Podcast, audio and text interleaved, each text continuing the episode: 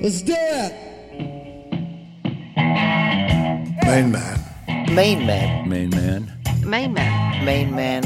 All the people that were working for Main Man were unusual. We were loud, ugly Americans, basically. Main man. An interesting story, a very entertaining story, a very long, wonderful adventure. Hello and welcome to episode 53 in our series exploring the history of Main Man, which was the management rights company renowned in the 70s for transforming the business side of rock and roll. The Main Man philosophy was to provide financial support that enabled their artists full creative freedom. The management team pioneered outrageous and often controversial promotions and marketing techniques that soon became the benchmark for the decadence and indulgences that are now part of rock folklore. Lou was New York. David was London.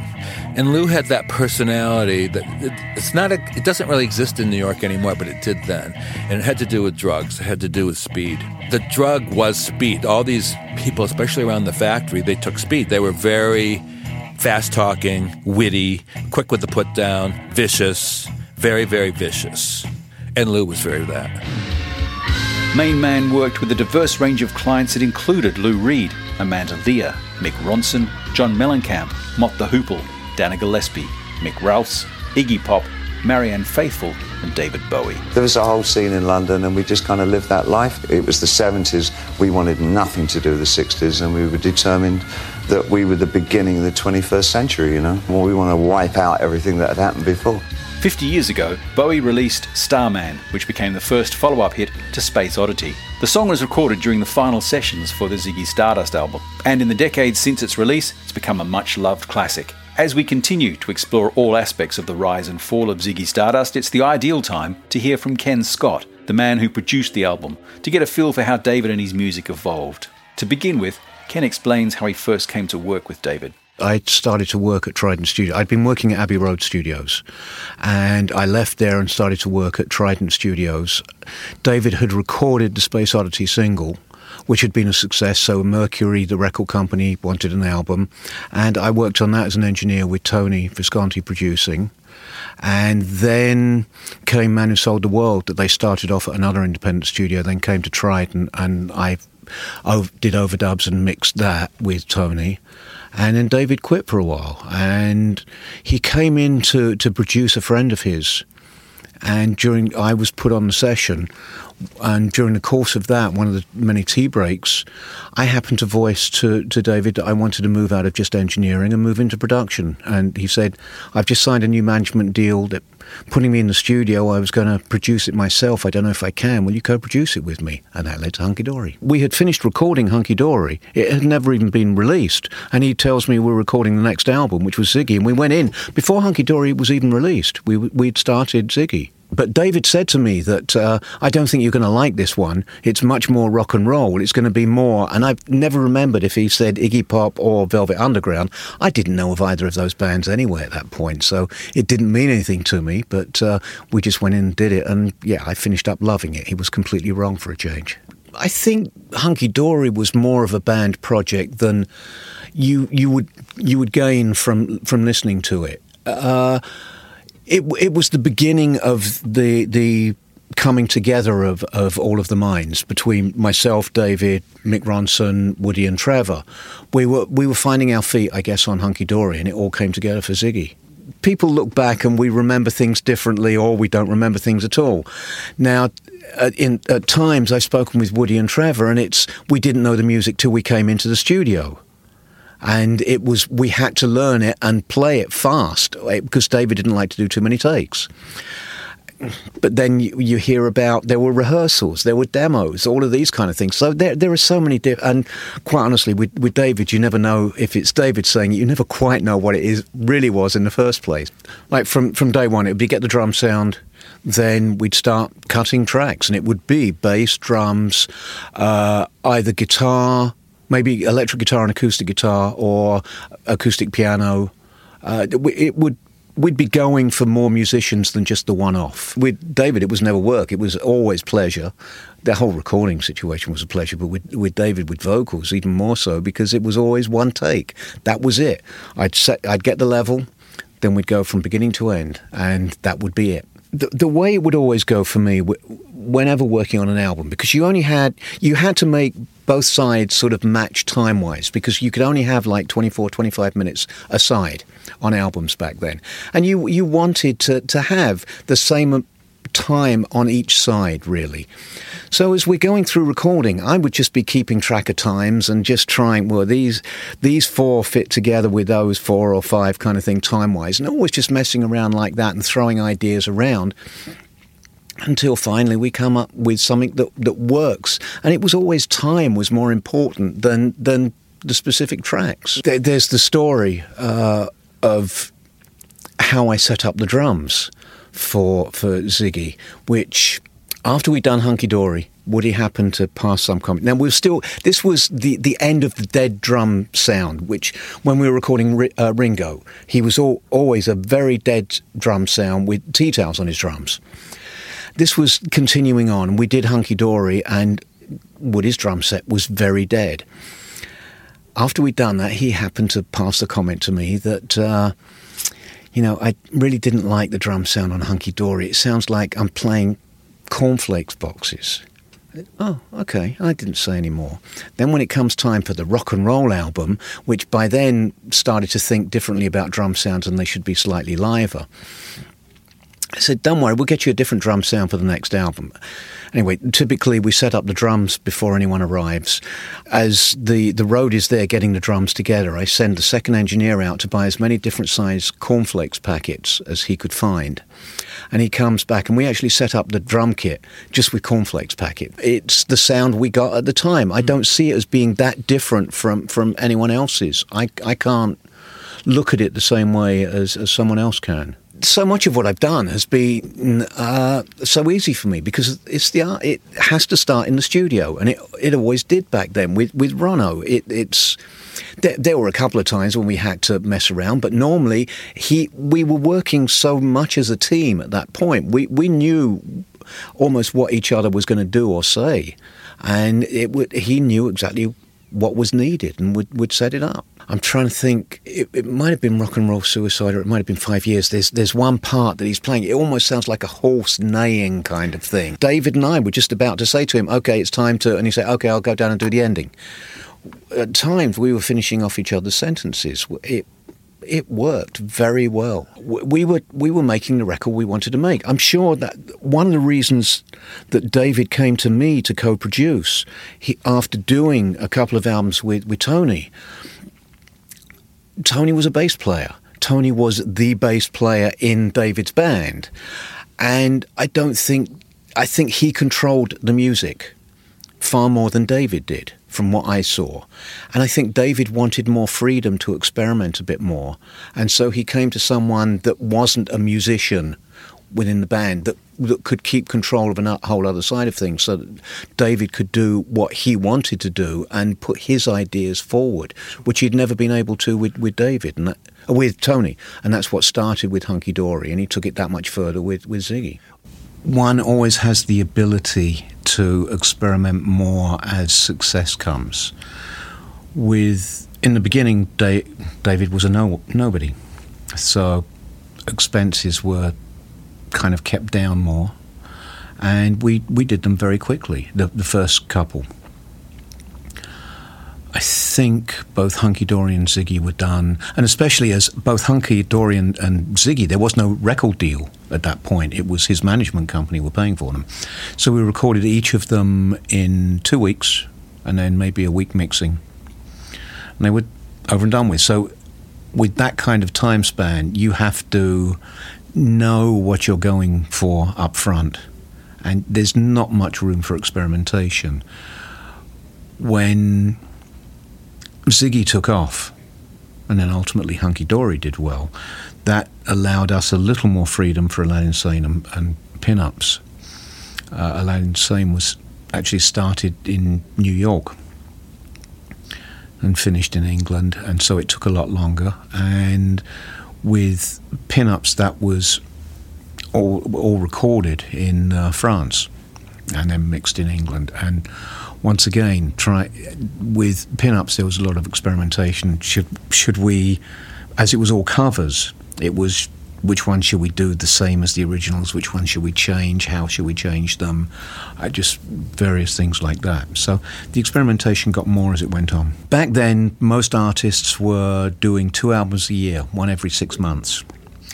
And so we were basically working on the assumption that if people were still talking about the album we'd done in six months when the next one came out, we'd done what we were supposed to do. We, we were successful. We never, in a million years, ever considered that we would be discussing the same product 30 to 40 years later.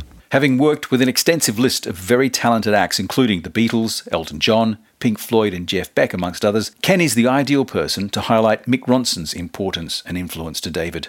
Ronno was, without doubt, David's right hand man.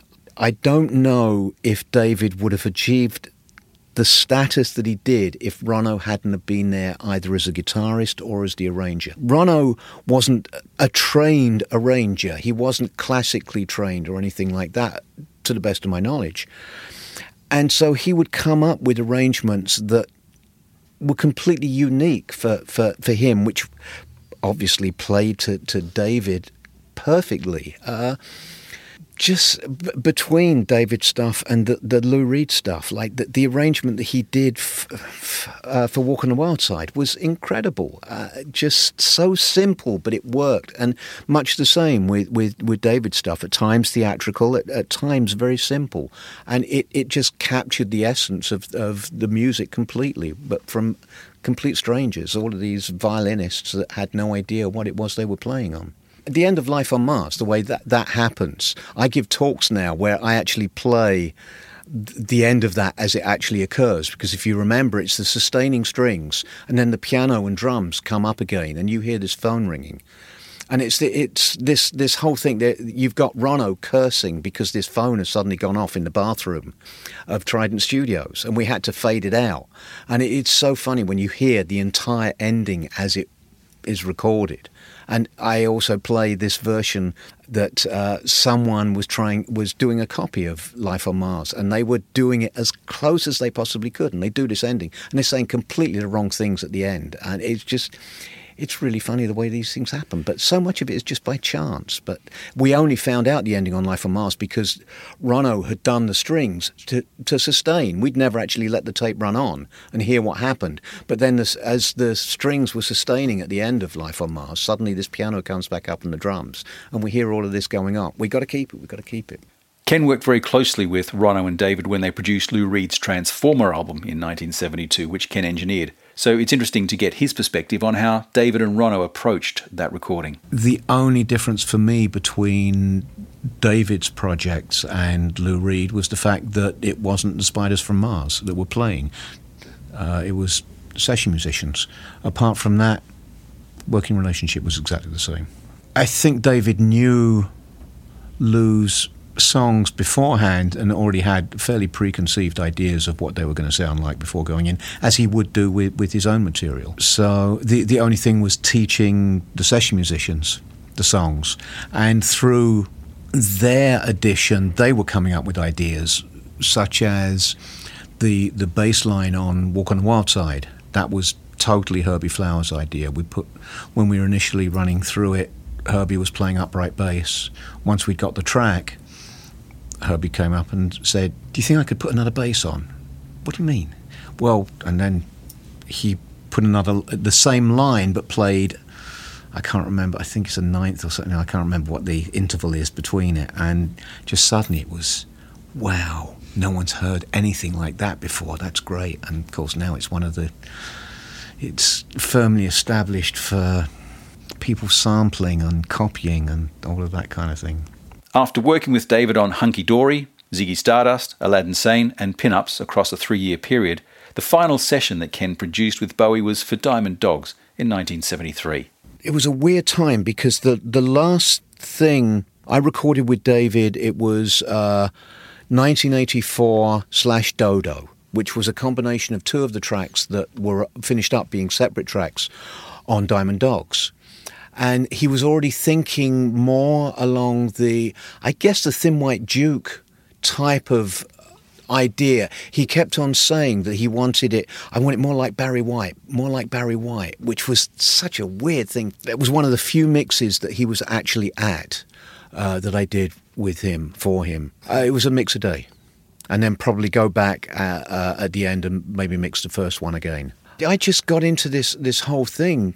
Mix it. There was no automated desks or anything like that back then. It was all by hand, and generally speaking, if if there was a band involved, they'd all be reaching over, and as you went through, they'd be twisting knobs to change things as you went through. Uh, well rehearsed.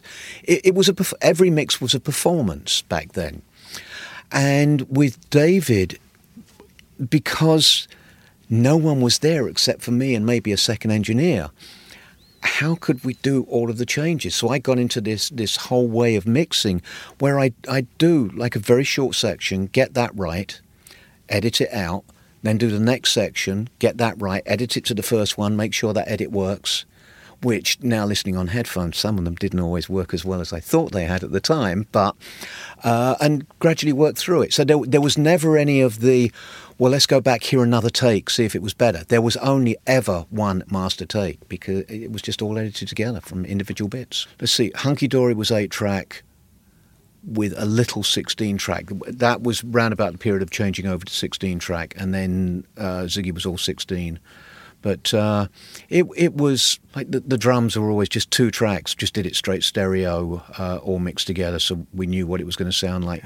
Uh, so we did because it was 16 track. We didn't have that much room to play. We had to make decisions one of the worst mixes I've ever done was on, uh, as far as I'm concerned, was on Aladdin Sane, which uh, was uh, Watch That Man. When mixing it, I felt that David's vocal should be an instrument. It should it shouldn't be out front. It should be on the same level. And I, I likened it to a, a, Stone stuff, which quite often mixed vocals were really mixed back.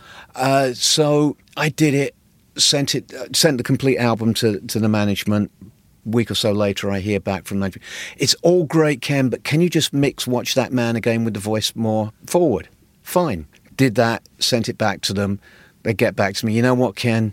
You had it right in the first place. It's better with it mixed back. Fine. Following week, they've sent it to RCA. I hear from RCA. It's great, Ken, but can you do another mix of Watch That Man with more vocal? I said, I've already done it for the management company. No, do another one for us, will you? I do it. They get back to me. We preferred the original. You were right. But I hear it now and I can't stand it with the vocal like that. But it's changing tastes. I loved it at the time. But that, that shows how much I was doing it for me. And it just finished up that other people liked it. Ziggy as an album is great. It holds together so well. There are some tracks that I prefer on Aladdin Sane, but as an album, it just doesn't hold together quite as well. David was listening to different records at that point. There was an American female singer called Annette Peacock, slightly avant-garde, not not compl- not as out there as Mike Garson could get on on some of his solos on on Aladdin Sane, but David had started to get into that kind of music a little more, which was why Garson fitted so well into it. But just that changed everything slightly. Then, very shortly after that, we did the 1980 Floor Show, which was the, the final thing really for Ziggy. Fascinating recollections from engineer and producer Ken Scott, who played a very important role in recording the rapid evolution of Bowie's work during the legendary Ziggy Stardust period. There are some great pieces of memorabilia from the Ziggy era on the Main Man label website, along with a huge collection of other historic documents, including articles, telexes, letters, and production notes, many of them never seen before, that we're adding to the Main Man label website each week. It's a great record of a very exciting period in rock history. That's at mainmanlabel.com. And on the website, you can also check out the other episodes in the Main Man series. I'm Des Shaw. This is Zinc Media MM Tech production. Thanks for listening.